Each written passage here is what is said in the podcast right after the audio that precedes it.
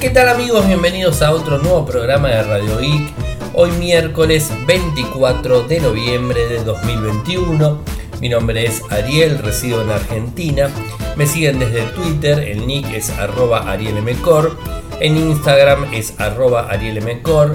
En Telegram nuestro canal Radio Geek Podcast y nuestro sitio web infocertec.com.ar. Como todos los días, realizamos un resumen de las noticias que han acontecido en materia de tecnología a lo largo de todo el mundo. Y como siempre, arranquemos con los títulos. Qualcomm confirma el cambio de nombre para las líneas de Snapdragon. Samsung anuncia de forma oficial su fábrica de chips en Texas, Estados Unidos. YouTube Premium gratis por 3 meses. MediaTek Dimensity 7000 probablemente más rápido que el Snapdragon 870. Motorola será el primero en incorporar el sensor de 200 megapíxeles en las cámaras de Samsung, inclusive antes que Xiaomi. MediaTek corrigió los fallos de seguridad en los chips. Xiaomi 12X eh, va a ser lanzado en un evento en diciembre. Samsung apostaría mucho más en lo que sería tabletas eh, para el 2022. WhatsApp ya permite crear stickers y eh, partir imágenes en un solo clic. Y por último, el 15% de la gente en el mundo utiliza un móvil Xiaomi. Un dato interesante a tener en cuenta. Así que bueno, esos son los temas del día de hoy. Arranquemos con esto de Qualcomm, ya algo ayer les había eh, contado.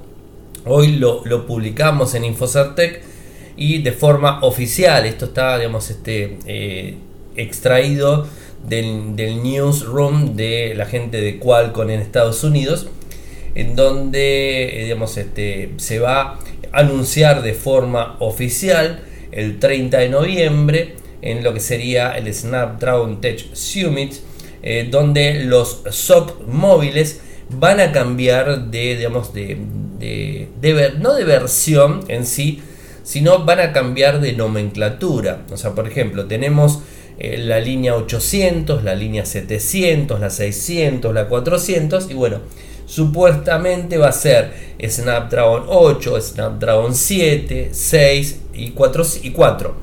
y por supuesto generación 1 y diferentes generaciones. Esto es lo que sabemos hasta el momento. Tenemos que esperar unos 6 días más, o sea, la semana próxima, donde tendremos más información desde Qualcomm, el Summit que va a estar realizando, y ahí tendremos más datos. Todo indica eh, que no solamente la generación de la línea 800 va a cambiar de nomenclatura, sino que las líneas anteriores por supuesto, y hasta el momento no se sabe nada de las generaciones 700, 600 y 400. Bueno, de eso todavía no se sabe nada, pero todos pensamos eh, en el mundo de la tecnología, pensamos que Qualcomm va a hacer exactamente lo mismo con esas generaciones de dispositivos, de microprocesadores. Hay que esperar al Tech Summit el 30 de noviembre y por supuesto nosotros aquí en Radio Geek les estaremos comentando todo lo que ha sucedido en el evento. Samsung anunció de forma oficial que va a abrir su fábrica de microprocesadores en Texas, Estados Unidos. Si bien esto lo publicó primero The Wall Street Journal, eh, también tenemos la fuente global, el newsroom de, Samsung, que, que, lo publicamos en Infocertec. Así que está la información oficial. Inclusive están las fotos, digamos, de la firma del acuerdo para poder este, eh, iniciar la inversión directamente para la fábrica. O sea que esto es muy bueno eh, porque de alguna manera estarían centrándose en, Estados Unidos para hacer el, tema de la fabricación. Esto es en principio eh, para chips digamos de, de, smartphone y también lo que podría llegar a ser eh, hardware relacionado a la tecnología 5G, inteligencia artificial y computación de alto rendimiento. El plan de inversión es, de 205 mil millones de dólares y Samsung está construyendo una fábrica de 17 mil millones de dólares eh, que proporcionaría alrededor de 2.000 puestos de trabajo para producir exactamente lo que les había dicho. La fábrica se va a comenzar eh, a construir en el 2022, pero la eh, producción real de la misma va a ser recién en el 2024, o sea que se va a tomar un tiempo. Samsung dice que eligió Taylor debido a la infraestructura de la ciudad, el desarrollo comunitario y por supuesto el apoyo del gobierno local. Así que bueno, tendremos este, buenas noticias eh, para ellos. Y una buena noticia para todo el que me está escuchando y que no tiene una cuenta de YouTube Premium les cuento que a partir del 6 de diciembre, o sea, falta poquito, lo que va a hacer la gente de YouTube es una propuesta muy interesante en donde nos va a brindar tres meses de forma gratuita para YouTube Premium. O sea, tener acceso a YouTube sin anuncios, a poder descargarlo, a YouTube Music sin anuncios tampoco, eh, reproducir medios en segundo plano, descarga sin conexión y todo ese tipo de cosas. Es decir, solamente para nuevos usuarios va a estar la posibilidad de YouTube Premium por tres meses. Si ya tenés YouTube Premium, bueno, olvídate porque no vas a tener ningún tipo de descuento ni nada que se le parezca. Si tuviste YouTube Premium en algún momento y accediste a alguna promoción, seguramente van a brindarte alguna promoción que, digamos, estará en escala relacionada a lo que obtuviste antes y a lo nuevo. Eh, pero habrá que esperar al 6 de diciembre para conocer más detalles. ¿Cómo ingresan? Ingresan a youtube.com eh, barra premium y ahí acceden a toda la información. Y estén atentos el 6 de diciembre. No hay dudas eh, que Mediatek es una empresa de microprocesadores que ha vendido muchísimo en el 2020 y lo que va del 2021, bueno, ya finalizando 2021, ha vendido demasiado. Y ha avanzado muchísimo con su plataforma Dimensity, o sea, donde hemos visto un impacto muy grande y una competencia muy feroz contra Qualcomm. Esto realmente eh, hace, eh, como por ejemplo ayer les contábamos, el Dimensity 9000 eh, que se anunció en estos días, eh, y hablamos de el Dimensity 7000 eh, que va a ser un microprocesador muy potente, eh, muy rendidor y que va a contrastar directamente, por ejemplo, con el Snapdragon 870. Un microprocesador que se le pone a muchos dispositivos, ya sea tablet o ya sea smartphone más que nada, en lo que sería la gama alta pero que no son productos tope insignia de determinada marca, pero son microprocesadores extremadamente potentes. Bueno, el Dimensity 7000 de MediaTek está en fase de prueba, se va a construir en un proceso de fabricación de 5 nanómetros de TSMC, utiliza la nueva arquitectura B9 de ARM, también implementada en el Dimensity 9000 las velocidades de reloj hasta el momento no tenemos datos, eh, pero si se compara eh, con lo que sería un rendimiento entre el Snapdragon 870 y lo que sería el Snapdragon 888.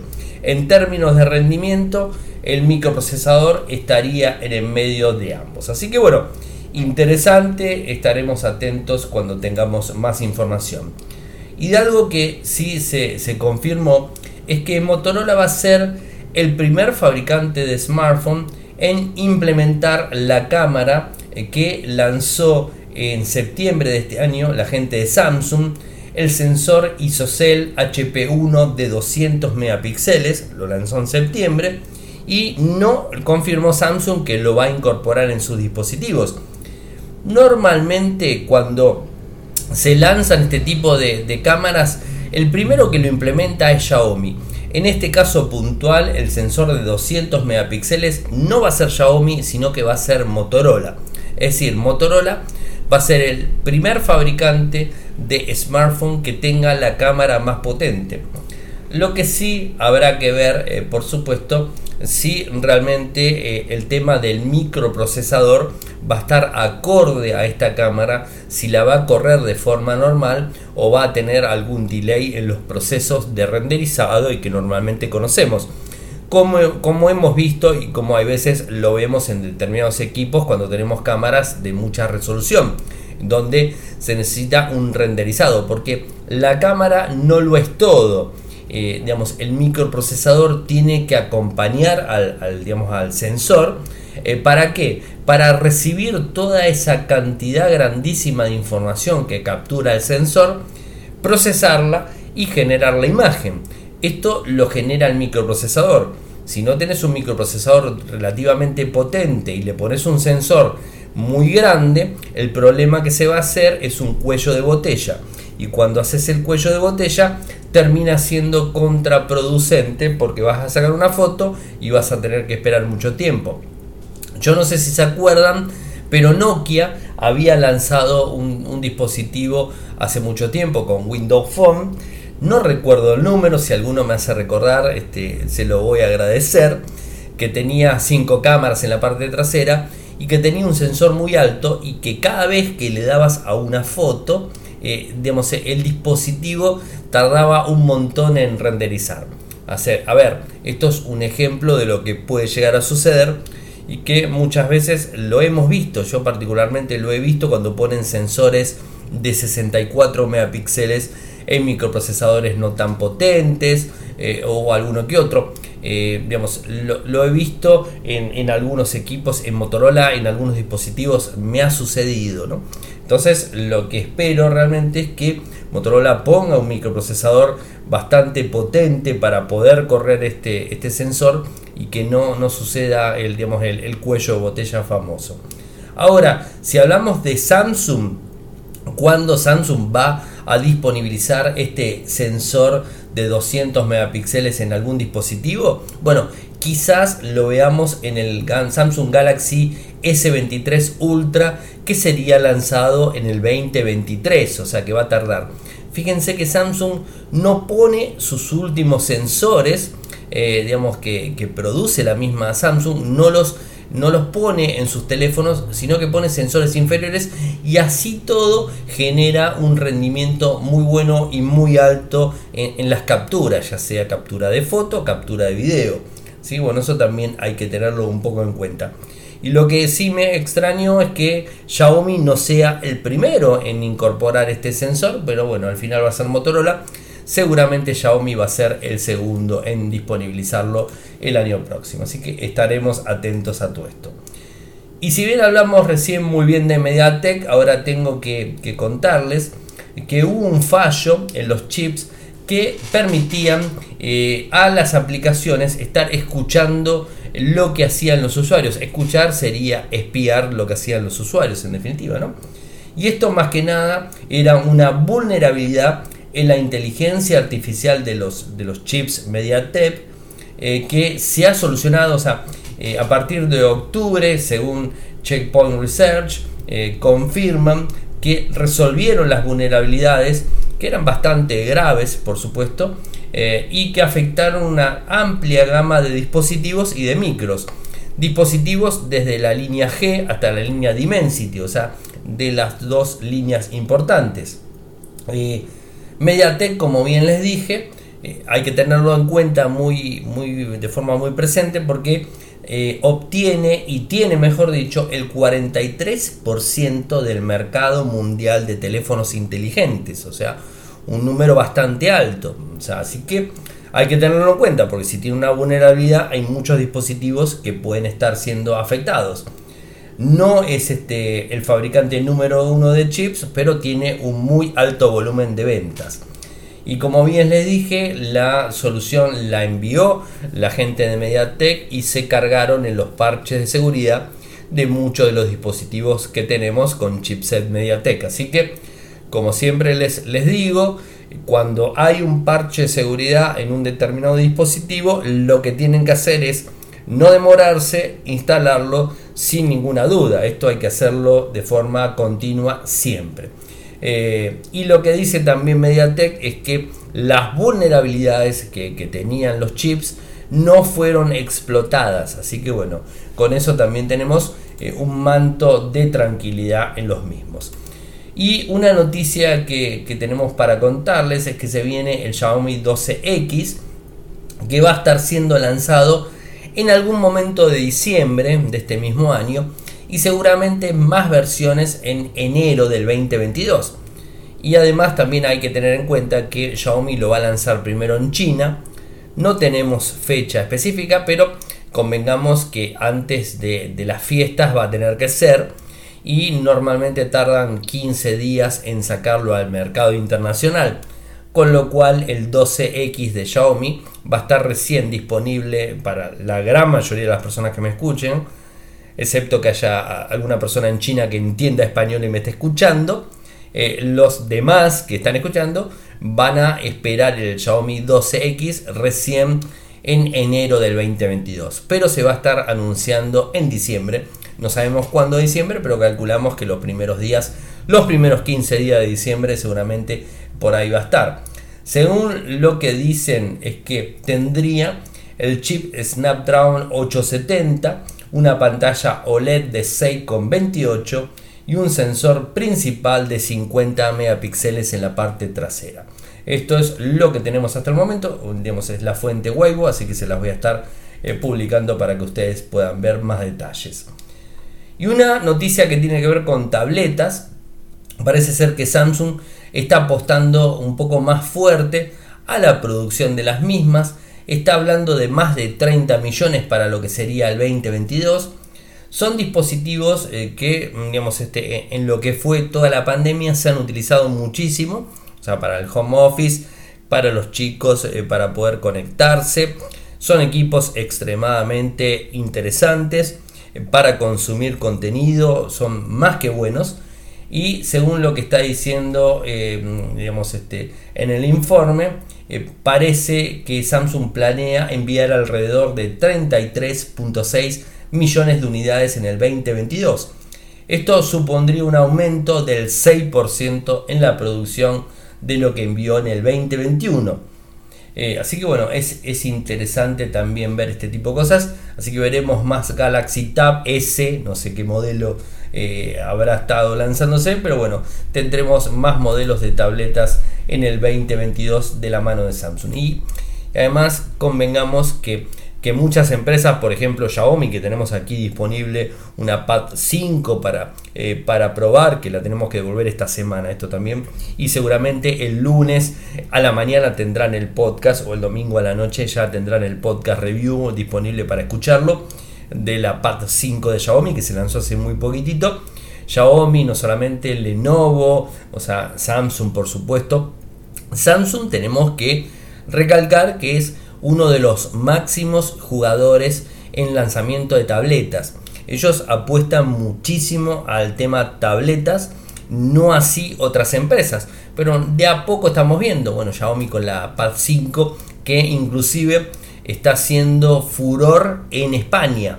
O sea, está haciendo una tableta muy buena. Les adelanto que a mí particularmente la, la Xiaomi Pad 5 me encantó es un dispositivo que si tendría que comprar, la compraría. Eh, inclusive es preferible para mí al menos antes que un iPad. Eh, la verdad es un dispositivo muy bueno. Se puede comprar con el PEM, se puede comprar con el teclado oficial, eh, con la funda, todo oficial. Aquí en Argentina por lo menos no, o sea, solamente viene el dispositivo. pero en España sí. No, quiero hacer el podcast review, lo, voy a estar grabando y subiéndolo el domingo a la noche, así que bueno, estén atentos al mismo. Pero la verdad es una tableta eh, que me gusta mucho, mucho eh, para el, digamos, el consumo y para la generación de contenidos. Muy, pero muy buena, ¿no? Y además si le sumas el PEM que trae Xiaomi, si le sumas el teclado, realmente puedes hacer muy, buenas, este, muy buenos trabajos en el equipo. WhatsApp permite crear stickers a partir de imágenes en un solo clic. En septiembre ya sabíamos eh, que eh, la versión de escritorio de WhatsApp iba a crear stickers o pegatinas de forma muy sencilla. Bueno, ahora ya no es necesario utilizar herramientas de terceros, sino que ahora se puede utilizar la, misma WhatsApp web para poder crear eh, stickers en un solo clic. Eh, es muy simple hacerlo, o sea, hay que digamos, hacerlo. No sé, me gustaría hacer un screencast para mostrarles cómo. Lo único que tenemos que hacer es ir a un chat, ya sea individual o grupal, pulsar en el icono de, digamos, de, de lo que sería el clipcito, eh, que representa al adjuntar, por supuesto, en la parte inferior izquierda, eh, al lado de los iconos de emojis. Una vez que, pulsamos ahí, podemos elegir una foto eh, con la que queremos trabajar, o sea, una foto nuestra, lo que sea que quieren trabajar. ahí crean el sticker, elegimos desde las mismas, nos va a permitir añadir emojis, recortarlas, hacer todas las funciones que a ustedes se les ocurra. Si pulsamos en el mismo botón del emoji al lado, podemos añadir lo que queremos. Una vez que esté listo, podemos enviarlo. Si hemos añadido un PNG transparente, se envía sin fondo, que eso también está bueno si quieren mandar algo así. Una foto normal, también podemos quitarle el fondo desde la misma aplicación, o sea que se puede trabajar de una manera más que, más que buena y útil y sin aplicaciones eh, externas, sino con la misma WhatsApp de, forma, eh, de formato web. Y por último me queda hablar de nuevamente de Xiaomi y es que eh, según un informe el 15% de los usuarios o de las personas, mejor dicho, en todo el mundo, utilizan un móvil Xiaomi. Es una cifra muy alta. ¿Y cómo se contrasta? Se contrasta justamente con la utilización de usuarios de MIUI, su, este, su entorno gráfico. ¿no? Eh, domina Xiaomi y Samsung domina el mercado, esto ya lo sabemos. Samsung primero, Xiaomi segundo, esto lo, sabemos. Y el gigante chino eh, se conoció que llega al 15% de todos los usuarios en el mundo eh, y es este cifra de los usuarios de MIUI. Así que bueno, es importante, el cual no para de crecer, esto también hay que tenerlo en cuenta. Este informe lo cuenta la gente de Gizmo China, eh, lo anunciaron el 22 de noviembre, o sea, hace un par de días. hay usuarios activos, superó la marca de 500 millones. Significa esto justamente que el 15% de la gente de todo el mundo utiliza Xiaomi, Redmi o Poco. Bueno, esto sería un poco la historia. Eh, desde lo que eh, subió eh, al año pasado, ya en principio de año, un 18,65 millones de usuarios nuevos en China, 100 millones de usuarios nuevos en todo el mundo, o sea, subió un montón. se ha multiplicado en tan solo 6 años. En agosto del 2015 eh, la cifra era 100 millones, en tres años más 200 millones, un año después eh, había llegado a los 300 y ahora estamos hablando de más de 500, o sea, un número eh, muy, muy grande. Tiene un porcentaje interanual muy alto y los ingresos en yuanes también son de 78.100 millones un 8% eh, en beneficio neto, que serían 5.176 millones de yuanes, lo que supone un aumento interanual de 25,4. Es decir, son muy rentables los equipos Xiaomi para Xiaomi eh, y muy rentable para los usuarios, por eso lo están comprando. Así que bueno, eso era todo lo que tenía para contarles en el día de hoy. Eh, saben que pueden seguirme desde Twitter. El nick es arroba arielmcor. Desde Instagram es arroba arielmcor. Si quieren apoyarme lo pueden hacer de dos maneras. Desde Cafecito en Argentina, cafecito.app barra radioic. Cafecito.app barra radioic de 50 pesos argentinos en adelante. Si quieren hacerlo de forma internacional lo pueden hacer vía Patreon en www.patreon.com barra www.patreon.com barra de un dólar en adelante, se los vamos a agradecer muchísimo. Saben que se pueden suscribir a nuestro canal en YouTube, eh, donde el mismo subimos este programa, o sea, está subido como audio en youtube.com barra infocertec. Si quieren seguirnos desde Telegram, nuestro canal es Radio y Podcast. Si quieren ingresar a nuestra página web, lo hacen desde Argentina infocertec.com.ar o desde Latinoamérica infocertecla.com. Muchas gracias por escucharme y será hasta mañana. Chau chau.